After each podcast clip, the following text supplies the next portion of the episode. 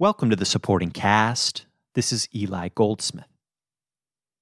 In the 2015 film Woman in Gold, Ryan Reynolds plays a 30 something lawyer named Randy Schoenberg, who takes up the case of a family friend named Maria Altmann, played by Helen Mirren, who is trying to retrieve a painting from Austria that had belonged to her family as a child until being stolen by Nazis in World War II. While such a matter would not typically receive the attention of Hollywood, this was no ordinary case, and no ordinary painting. Authored by the world famous Gustav Klimt, the painting, known as The Woman in Gold, was by the late 1990s regarded by many as the Mona Lisa of Austria. In turn, Randy decided to sue the Republic of Austria, citing a little known exception to the Foreign Sovereign Immunities Act, which quickly brought the matter international attention, eventually making its way to the United States Supreme Court, where Randy argued the landmark case himself and won. In this episode, the real Randy Schoenberg tells his story. A native of Los Angeles, Randy attended Harvard School, Princeton University, and USC Law citing the role of various educators in preparing him for the moment. For example, at the top of the notepad that Randy brought into the Supreme Court that day were written the words, quote, pause and smile, end quote, a tip from his high school speech teacher, Ted Woods, which Randy believes helped him to win over the nine justices that day. Randy Schoenberg on how countries reckon with the sins of their past and how educating the young about the truth of our history is so essential to preventing that history from repeating. This is the supporting cast.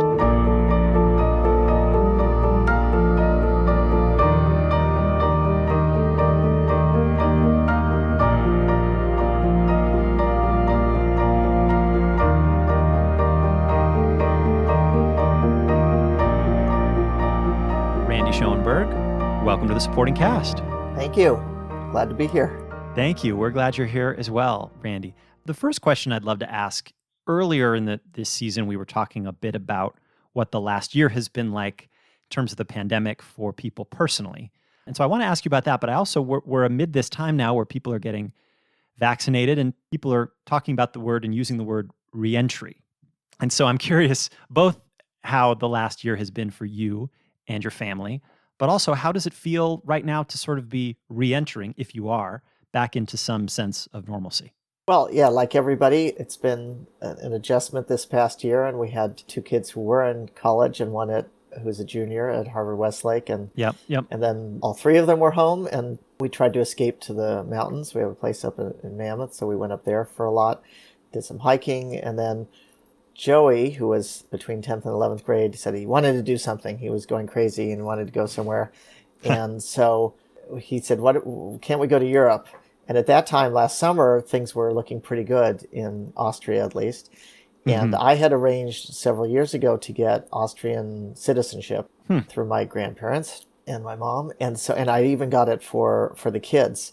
And so we decided, we looked it up, and it turned out we could actually fly. Everybody else was sort of barred. But if you were a citizen, you could go to Austria. So we said, okay, wow. let's go to Austria. And so I, the, the girls chickened out, but the boys, Nathan and Joey, decided to go. And we went to, we went to Austria at the end of July wow. last summer for a few weeks. So that was sort of exciting. And we, to fly, it was super scary. So we had to dress up like we were going to the moon with multiple masks and headgear. And, and that was really something else to be like that for an entire long transatlantic flight was not easy. And then, then you get into Europe and everybody there was super cavalier about everything at that time. They, they didn't have a lot of cases and they thought everything was under control. And we were just coming out of California freak out, right? In, in the yeah. summer. So we were, afraid to go near anybody and he was oh it's no problem you know we have no problem at all. And after a while you you adjust to it. So we re-entered to get back to your question a little yeah. bit there. And we were going over to people's houses for dinner and things like that. And I could see the cases start to sort of tick up. This was last August in, in Hmm. Austria. And then we left and came back, and sure enough, they had then a huge wave that hit them, and things got completely locked down there, and they, they had been a little bit too cavalier about it. But we came back here, and since coming back, we've been really locked down. So last week, we were finally as vaccinated as we're going to be. I hate to say fully vaccinated because it implies that nothing bad could happen. But anyways, vaccinated as we're going to be, and so we just we Yeah. we started going out to restaurants outside. So that's that's been our big adventure last week. We went to two or three places and sat Wow, outside nice. and, and ate around other people. And uh, And how did it feel? Did it feel nerve wracking or did it feel good? uh, like everybody else, I think it's it's feeling good and also nervous at the same time. And and Yeah. you get people who are just obviously not paying any attention at all anymore, and you feel sort of nervous near them.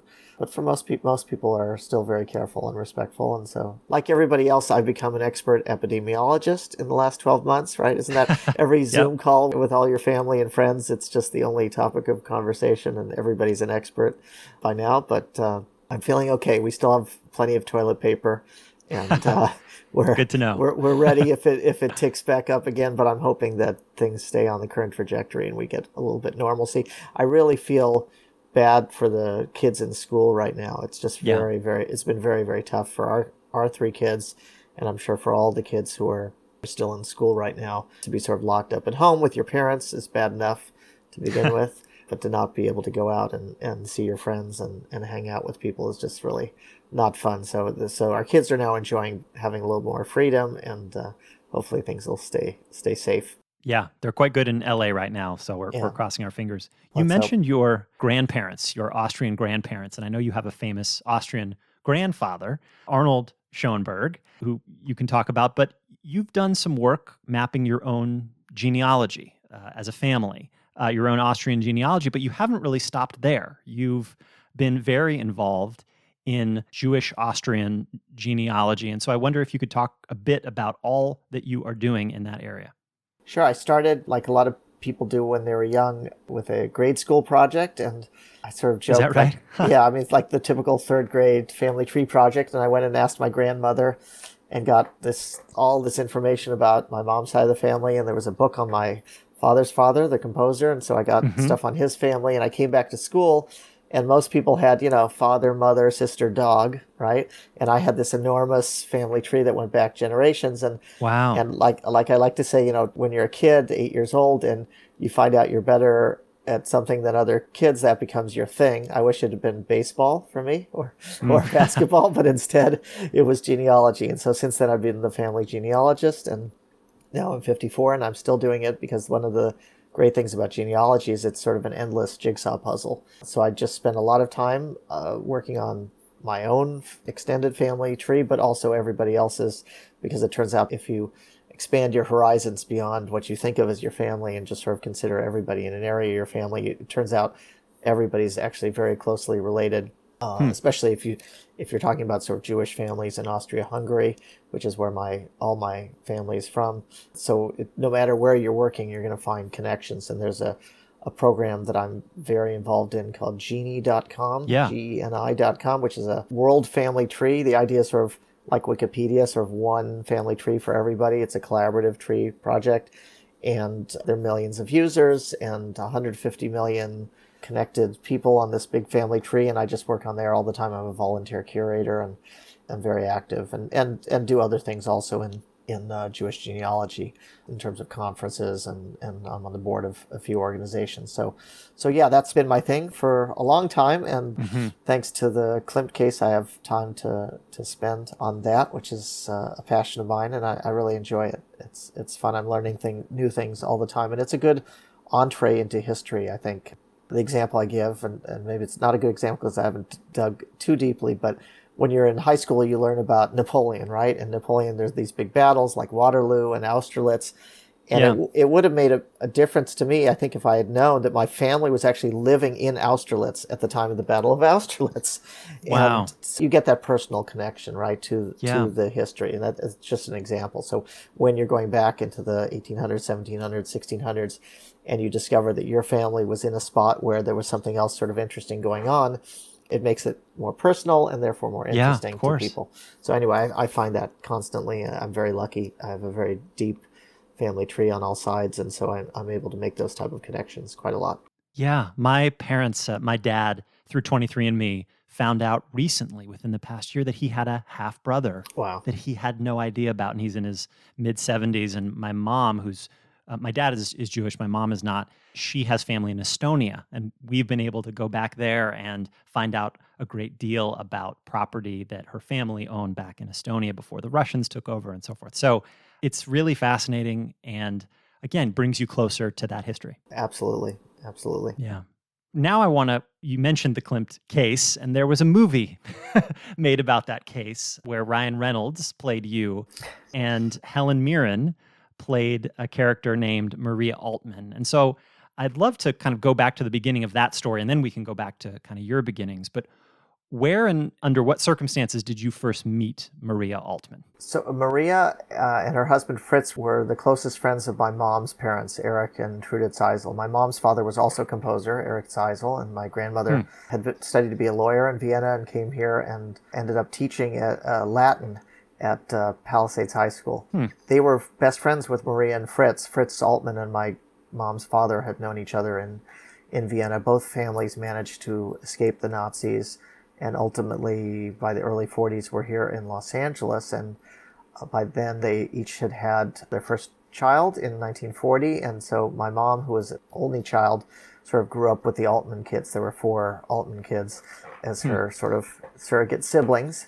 And they were just all on family trips and things like that with, with them. And then later on, when I was around, they were at all the big birthday parties and things like that for my grandmother. So I knew Maria growing up a little bit and Fritz, and uh, she called me then, sort of out of the blue, in 1998, and she tried to reach my my mom first because she was still in touch with my mom after my grandparents had died, and couldn't reach her. So she called me directly and said, "I just got this call from Vienna about this new law. Could you help me?" figure out what to do. And so, of course, I said yes. I, I knew hmm. the Klimt paintings. I had seen the portrait of her aunt, Adele Bloch-Bauer, which is the sort of famous one, the gold portrait of Adele. And Woman in gold. A woman in gold, exactly. And I, I remember as a teenager going to Vienna when I went for the first time. My parents brought me and my mom. You go into the big museum there, and my mom said, "Oh, you see that picture on the wall? That's Maria Altmann's aunt. That's your your grandmother's friend's aunt." So I knew the hmm. picture, but I didn't know. I didn't even know that her family had owned the painting. Right. I just knew that it was a famous picture. And after she called, how old was I? About 31 years old and or almost 32. And I, I said, sure, I'll help out. And, and that's how it all started. It, it, it didn't know at the time that it would take eight years to get to the end of it, but it was, it was an amazing journey with Maria. And she was sort of the last one left of my grandparents' generation. She was a little bit younger. And so she would tell me stories about my mom growing up and my grandmother and my even my great grandmother she would tell stories about that type of thing so she was really that last link to the past for me so it was really a, a, a wonderful thing to be able to practice law which was my profession but also do this sort of family type Yeah. uh, activity with maria altmann and And so her family had owned the painting and it had been stolen by the Nazis. And so her interest was in retrieving that painting and having it returned to her family. The paintings had belonged to her uncle, and her aunt had died in the 1920s, and and her uncle was able to flee uh, and ended up in, in Switzerland. And Maria and her siblings, she had four older siblings, they all fled and ended up after the war in Canada and Los Angeles, so Vancouver and Los Angeles. So when her uncle died, right as the war ended, uh, it was their task to try to retrieve his property. And uh, he had been very wealthy. He ran a sugar company, so there was there was a lot of things in his estate. But they hired a lawyer to try to find things. And uh, with the Klimt paintings, the issue became that Maria's aunt, who was in the painting, right, the one who was in the portrait, she had died in the Yeah. 20s, and she had left a will asking her husband to give the paintings to this museum after he died. But of course, the Nazis had taken everything before he died, and and his last will didn't say anything about a gift. But still, the Austrians took the position that these paintings should go to the museum, and so their lawyer, Maria's lawyer at the time in Vienna, made a deal that he agreed not to claim the Klimt paintings in order to get an agreement from the Austrians that they could get other property out of the country. the Austrians were doing this sort of extortionate thing with Austrian Jewish families after the war, where they wouldn't let them take any property out of the country. Ah. And so he made a deal. He said, "Okay, I won't won't fight over this, but let me take some other things out."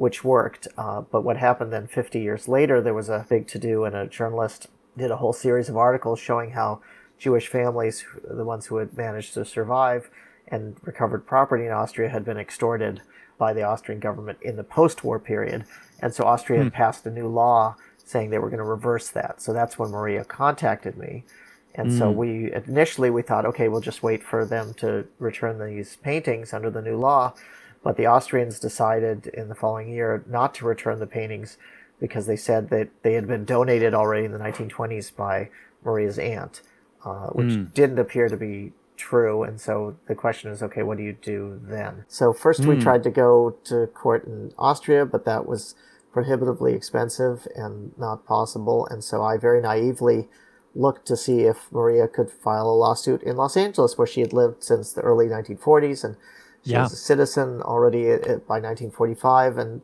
and I thought, why can't she sue in Los Angeles? So there's something in our law called the Foreign Sovereign Immunities Act of 1976, which, not surprisingly, if you if you listen to the title, it says a foreign state is immune. In U.S. courts, you can't sue a foreign state, but there's some exceptions, and one of the exceptions had to do with property that was taken in violation of international law, and so I thought there was a Ah. possibility that she could sue here, and uh, my firm did not want me to do this.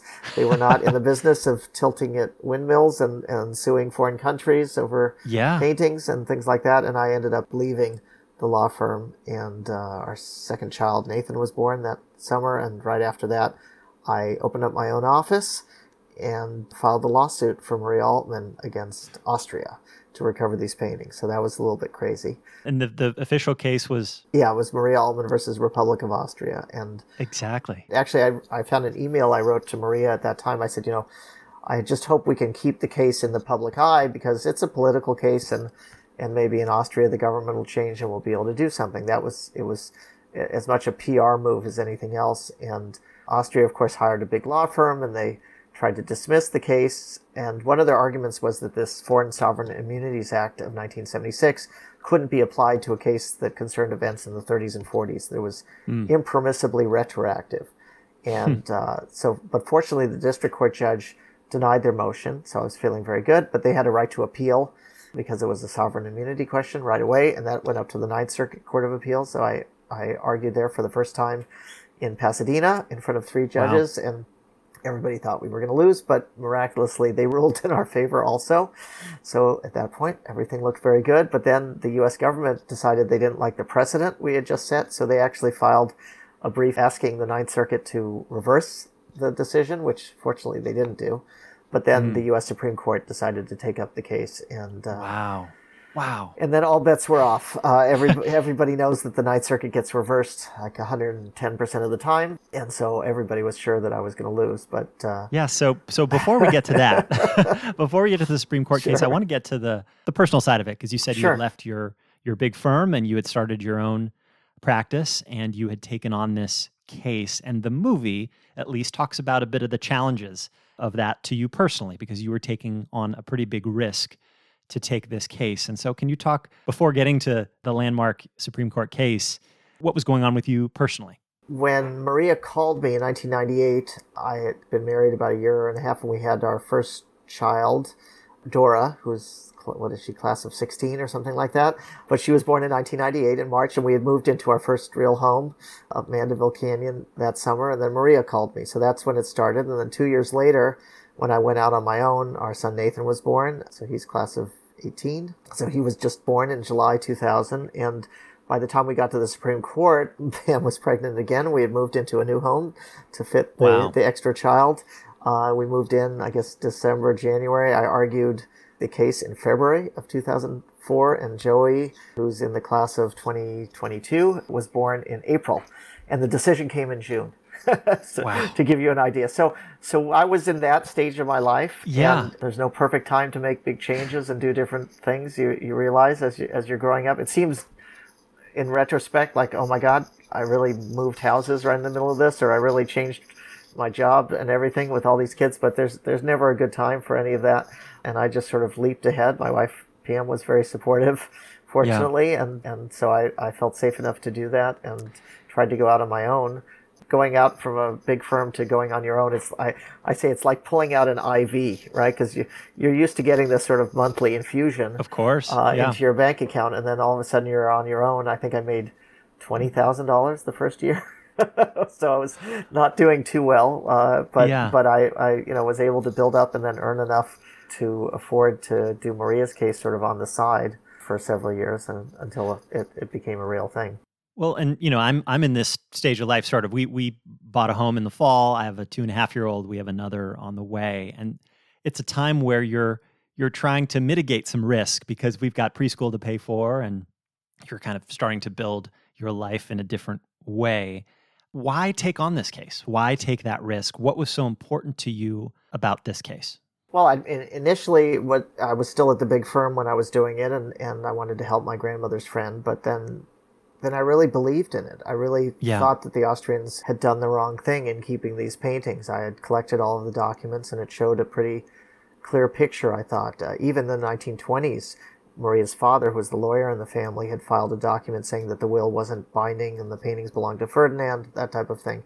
So for hmm. them to come and say, no, that she gave them the paintings in, in the will and that's it, you know, and nothing, nothing that happened afterward mattered, really upset me as as someone who you know came from the same Austrian Jewish community.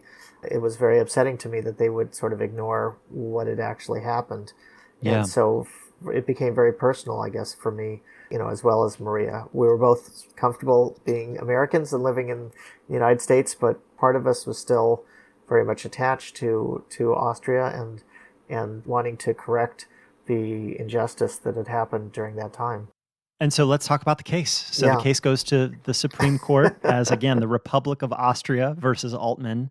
Uh, tell us about the case and how it went. Uh, before I get there, I, I, I want to remember, because this is a Harvard Westlake podcast, interestingly enough, in that term of the Supreme Court, 2003 2004, there were three Harvard school grads who argued cases.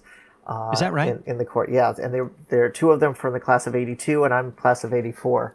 So we had all sort of the same training from Ted Woods, who who ran the speech and debate program ah. for Harvard School at that time. And so they all went up there, and I'll, I'll tell you what happened to my case. I everybody thought I was going to lose. It was sort of a crazy case, right? We were suing a foreign country to recover paintings that had never left Vienna under this almost never used exception to the Foreign Sovereign Immunities yeah. and Act. you're in your thir- mid 30s, early 30s? Uh, yeah, I, was, I, of course had no experience in the Supreme Court and all of that.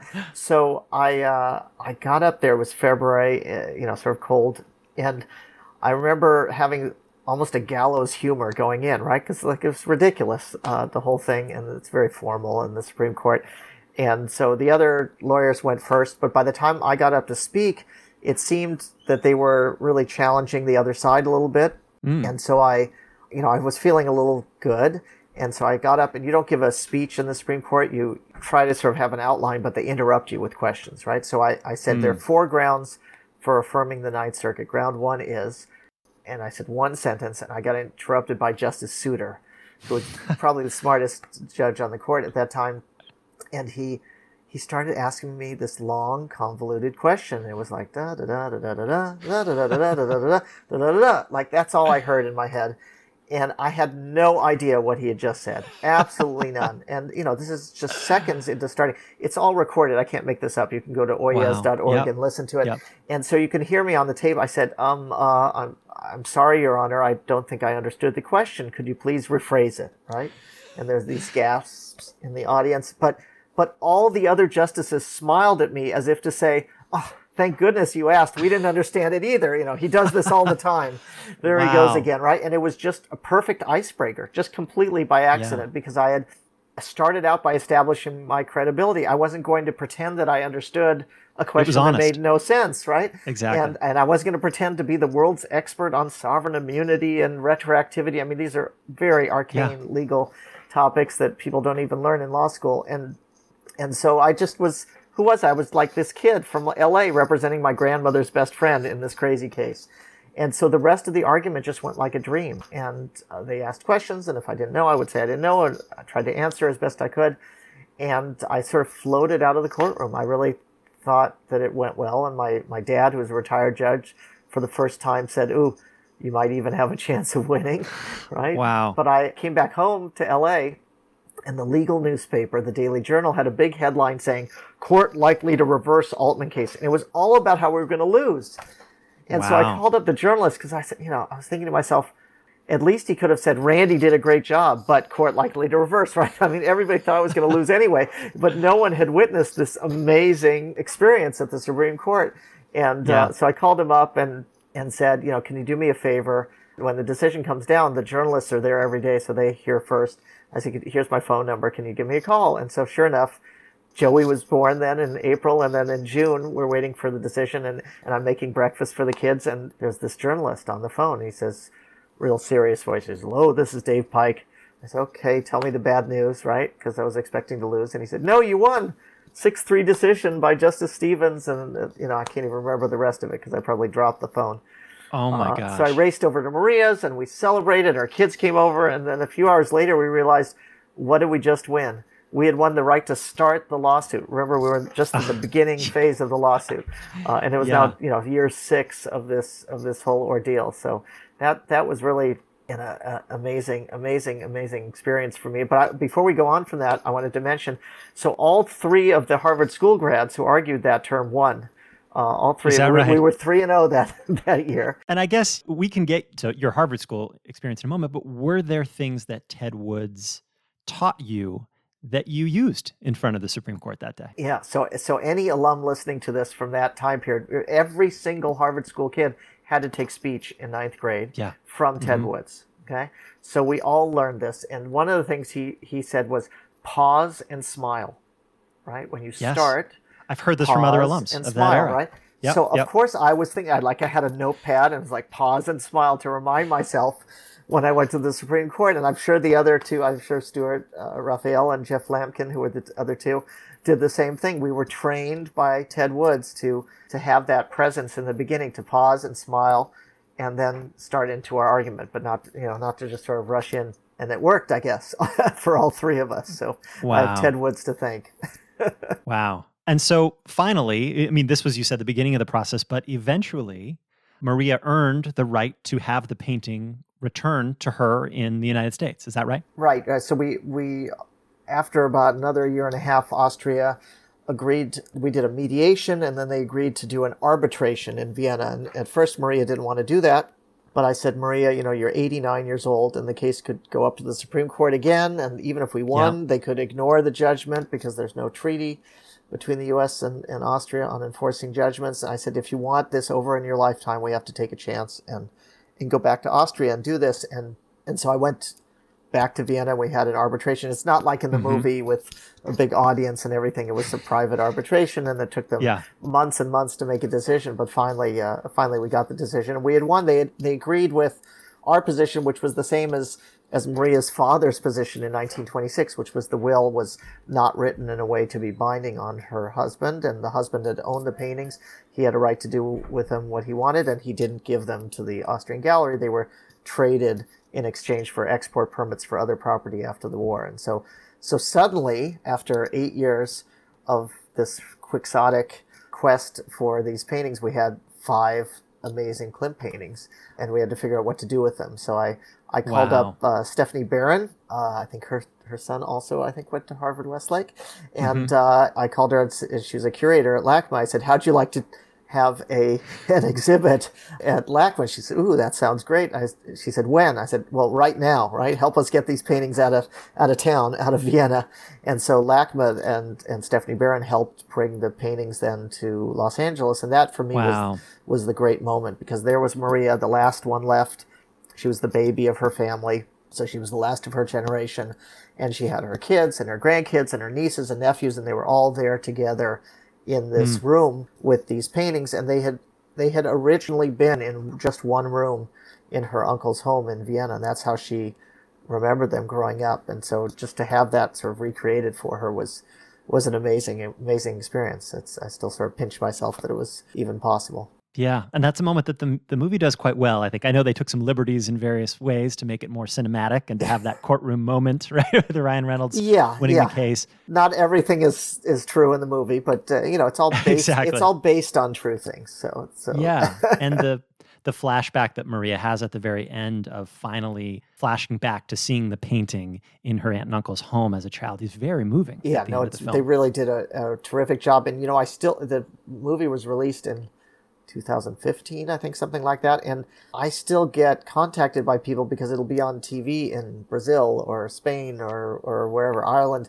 and people will Google me and find me and send me messages. So that's how I know when it's Huh. being shown. But Oh, but wow. it's still getting shown. You know, many years later. It's it's it's uh they did they did a terrific job. That was also something. Even though growing up in Los Angeles, I didn't have any any real experience in in film and, and movie stuff, and uh, Yeah. and that I was also equally lucky because I think most most films don't get that far. They don't get made, or if they're made, they're not distributed the same way, or even if they are released, they fold right away. And this was one of the most successful films of that year.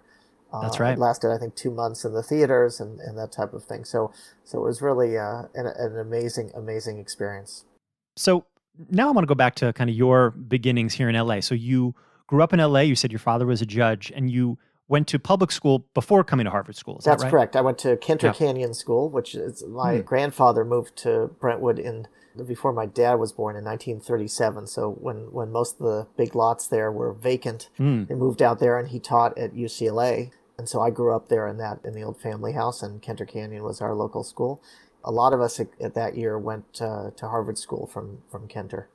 And at Harvard School, you were involved. You did play baseball, I believe, I and you were not. also involved. I did not. Oh, you did not play baseball. I wish. Oh, okay. I, I said I wish I were had been good at baseball. I played a little tennis, and uh, that's probably my, my best sports are ping pong and skiing. But those are not Got not it. ones you can do on campus so much. So. Hence the time in Mammoth Yes. uh, this year. yes. But you were in debate, and I know that the Harvard School had a tremendous debate program in your They era. did. They did. Despite me, they had a had a good program. I say that the. I was debate squad captain and also editor of the newspaper, the Har- Harvard News. It was called. But I became debate squad captain a little early because there had been a incident with the class ahead of us, and and people got kicked out of the team, and so I was sort of Ah. thrust into that position. And it a little bit hurt our, our standing because we didn't have a really good senior team that the year I was a junior, and so so I didn't have uh, the most successful debate career, but I was I was relatively successful, and I got to go to nationals in student congress, Hmm. which was an, uh, an experience, and it, it was a big part of my Harvard School experience. You know, the one thing I've noticed that's different now than then. Back then, the sky was the limit. You could basically do as many activities as you wanted to, uh, Right, and there was no there were, you didn't have to take classes to, to do it. You could really be involved because there were only a hundred and something kids in each Yeah. class, and they needed boys, and they needed as many bodies as they could. So I could I could do everything. Now nowadays, I don't think that would be possible necessarily at at uh, Harvard, no, there's Harvard Westlake. too much specialization, right? Yeah, a little bit. I was was much more of a, a generalist and and uh, Yeah. and really took advantage of Harvard School at that time. I think some of the people, some of my classmates didn't like it as much, but I was really it was a very good school for me. I was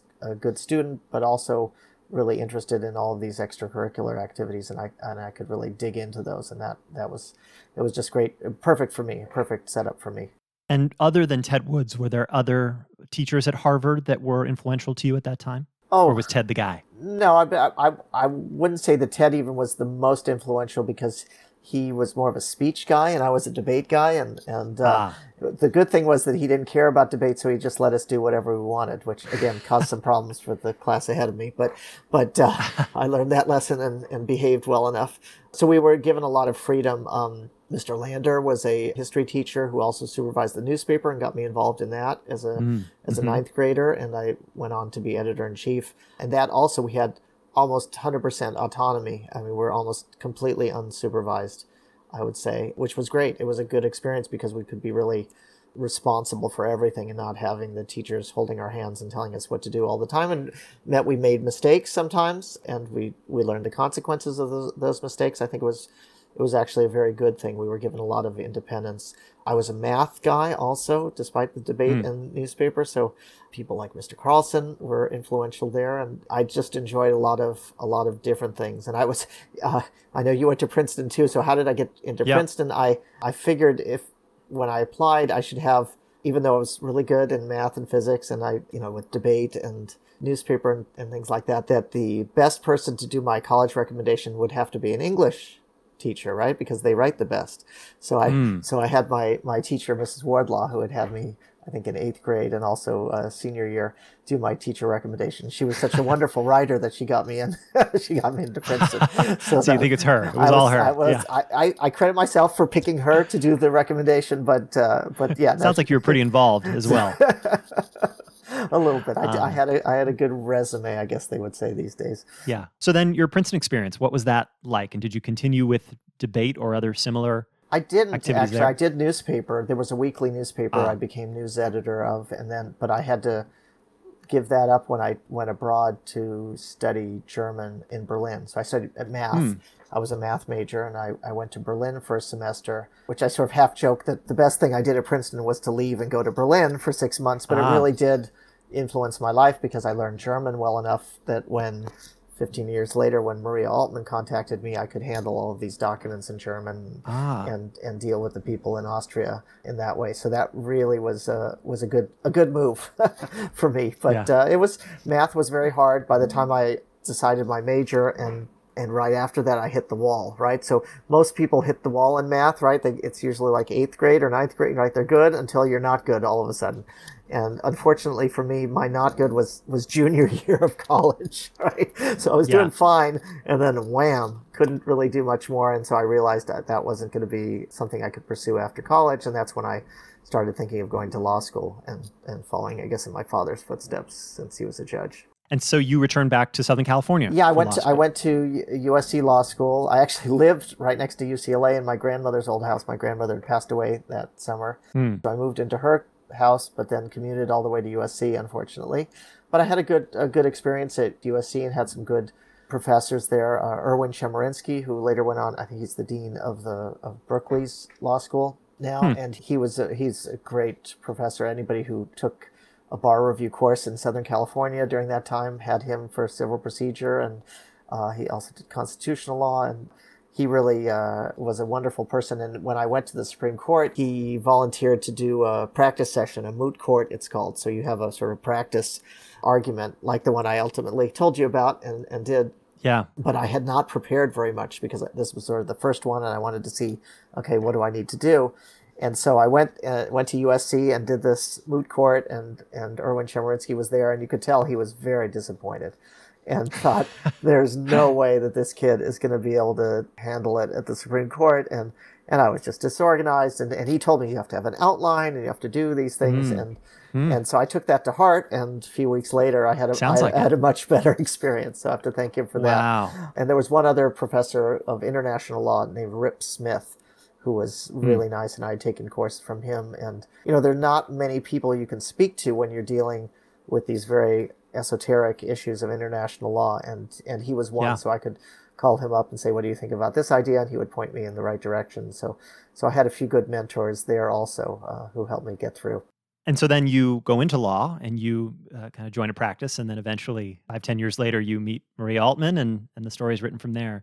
So I'm curious. You said you studied abroad in Berlin, and how impactful that was. Berlin, and I've only been there once, strikes me as a place that reckons with the sins of its past. Right, there are many monuments and museums that talk very openly about the Holocaust. You've been very involved with the Los Angeles Museum of the Holocaust here in Los Angeles.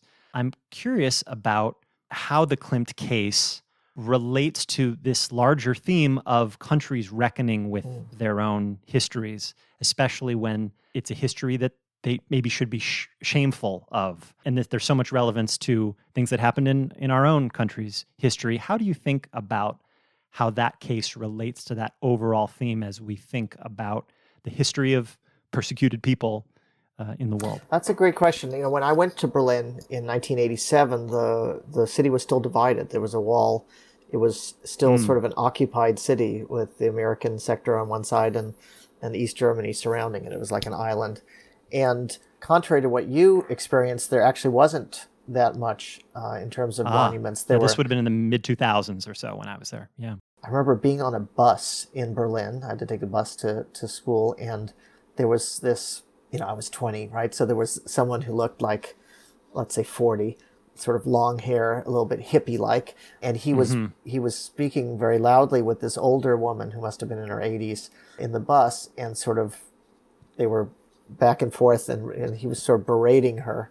And at one point, he said, "You know, I'm sure you didn't know anything, or you didn't see anything. You know, you're that type that uh, didn't know about Auschwitz and things like that." And they were, you know, unaware that two rows behind them was this Jewish kid, right, who had who my grandparents, my dad's parents had fled from Berlin in May of 33. And it, yeah. it felt yeah. so crazy and awkward and, you know, that I was witnessing. But so when you talk about sort of confronting, they, they were still confronting their past. They still had a lot of these mm. older women who were, who were war widows because so many men had died during World War II who are yeah. still there. And that, that's past by now people are more comfortable with it uh, in Germany and in Austria too, which which has a bad rap also for not confronting its past uh, and and not dealing with it. But in terms of like my my work for the LA Museum of the Holocaust, or it's called the Holocaust Museum Los Angeles now, I was I, I rebuilt yeah. the museum. It was an old museum started in the '60s here, really the oldest in the country and they needed a new home. And so while I was involved in Maria's case, actually, before I won the case, I had agreed to be president of the museum and they were trying to build a new That's building. Right. And then when I won, I was able to, to help out with the building also.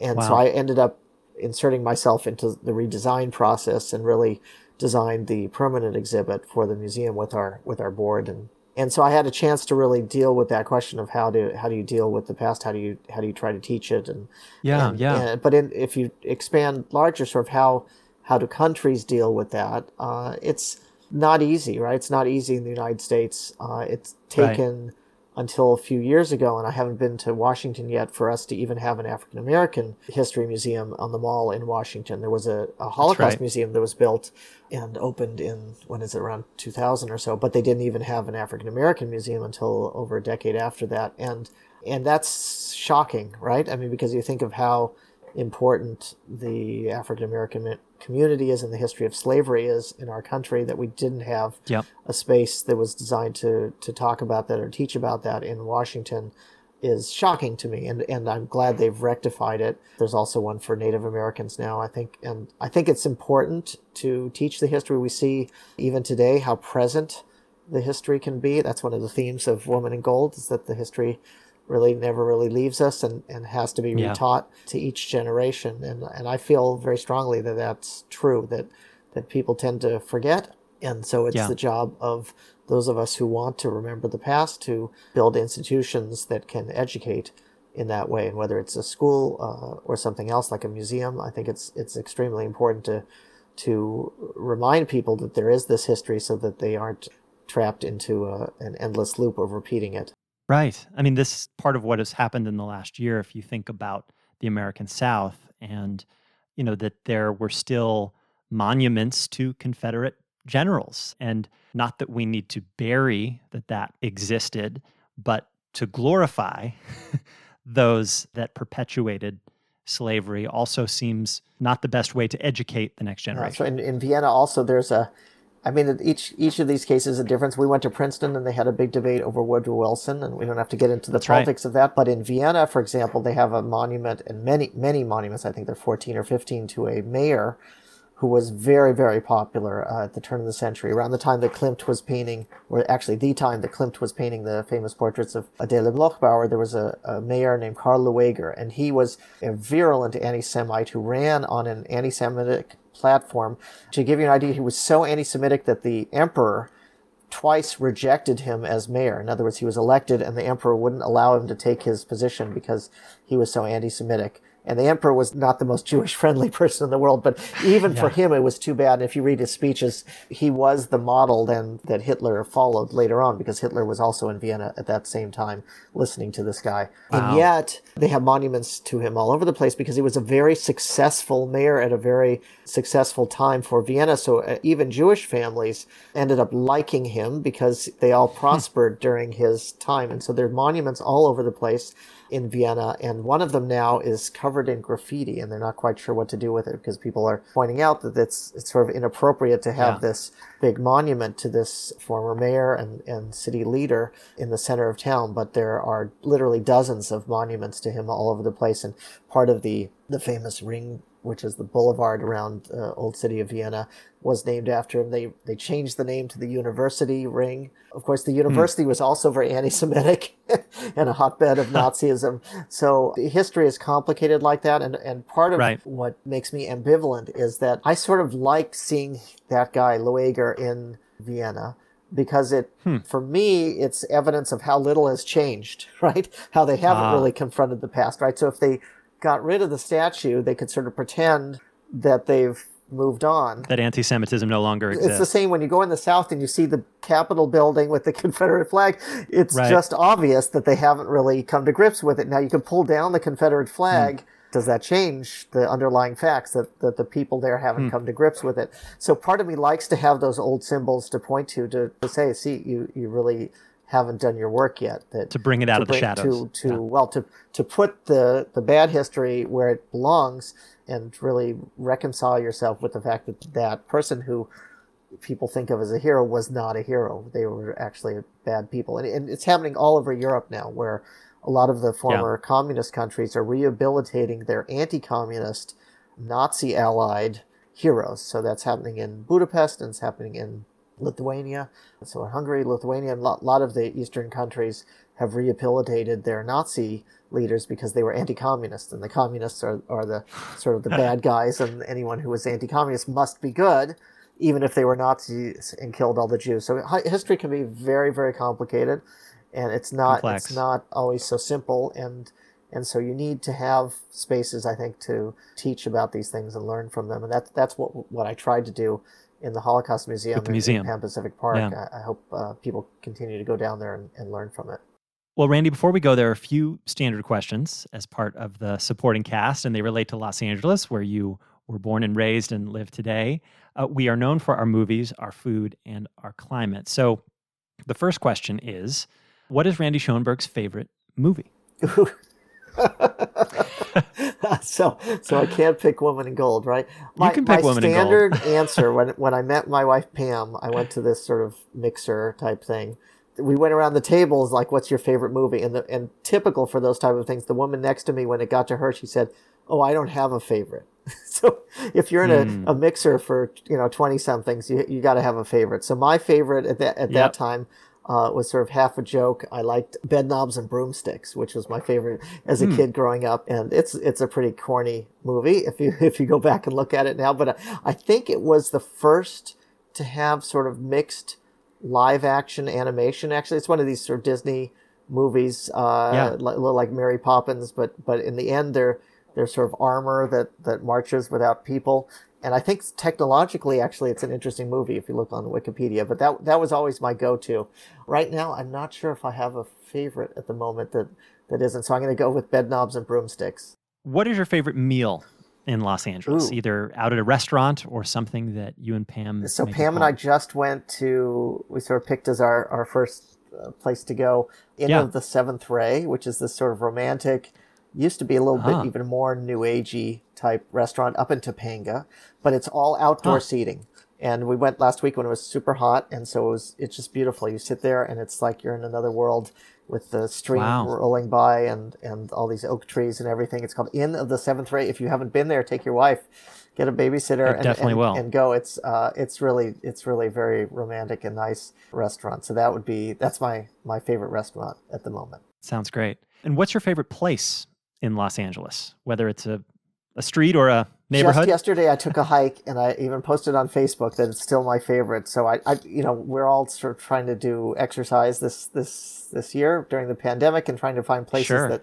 And so I found a place up Mandeville Canyon that is very steep, that doesn't have a lot of people, and so I've been going there. But I decided this time to go back to my old favorite, which is Sullivan Canyon. Ah, It's off of Mandeville. If you go Mandeville and up West Ridge to the left there, and Yeah. there, if you look it up, Sullivan Canyon, it's a beautiful, beautiful canyon that sort of has a steady rise, and the, a lot more people do bikes now than used to be just walkers there, and it's just it's very beautiful, secluded, quiet, a little bit lush, which you don't get so much in in LA, and that would be my go-to place. Uh, shh, don't don't tell too many people; it might get too crowded. No. well, I, good. I think my wife have done that, and we've called it Westridge. Is that is is the Westridge Trail different from Sullivan Canyon? So or is Westridge Trail is is the ridge uh, on top of Sullivan Canyon. If you go left down into Ah. the canyon, sort of parallel to Mandeville, so at the bottom of that canyon, that's Sullivan Canyon. Last question. Uh, as I mentioned, I am the parent of uh, a young daughter, and we have another on the way. You are the parent of three children. My last question is what is your best parenting advice? Either that you have been given or that is an original to you. Now that you've spent a year with your three children. It's it's tough. it's tough when you when you home. raise when you raise the kids. You you think you've done everything right, and then they turn sixteen to twenty, and then you realize you did everything wrong, and then you hope after after five or ten years, it's you've done everything right again. We'll we'll see. So we're we're now in the stage where we did everything wrong according to some of our kids. Uh, so I'm not sure I should be giving advice right now. I'm not not feeling overconfident, but you know I think you're about to have a second kid. That's and right. From one to two, I think people always say you know it's a big it's a big leap because Yeah. when it's and two to three is is also a big leap because then you're outmanned by them so you need an extra pair Right. of hands I've heard zone coverage versus man on man. yeah but i would say i mean you've been through it once that first year is so incredible where they change every week and Yeah. uh, you just have to sort of take that all in i guess don't do what we do the third kid you have to remind yourself to keep taking pictures and video otherwise they accuse you of neglect later on uh, because the first Yeah, kid right. every minute was videoed i'm sure and the second it'll be as long as the first kid's around they're videoed and if you have a third it's sort of uh, whatever i'm tired of all that so Yeah. you have to be careful with that let your wife make most of the decisions i would say that was, that's the other piece Well, as we said before, sh- she's the USC law graduate. So Yes. we've got lots of Randy's allegiances in the house. Um, so, yeah, I, I do plenty of listening to her good judgment. So, uh, Randy, thank you so much for joining us today. You're very welcome. um, for all you have done for the in the world of international art law, and for all you've done for uh, the city of Los Angeles and the Holocaust Museum. And thank you for joining the supporting cast.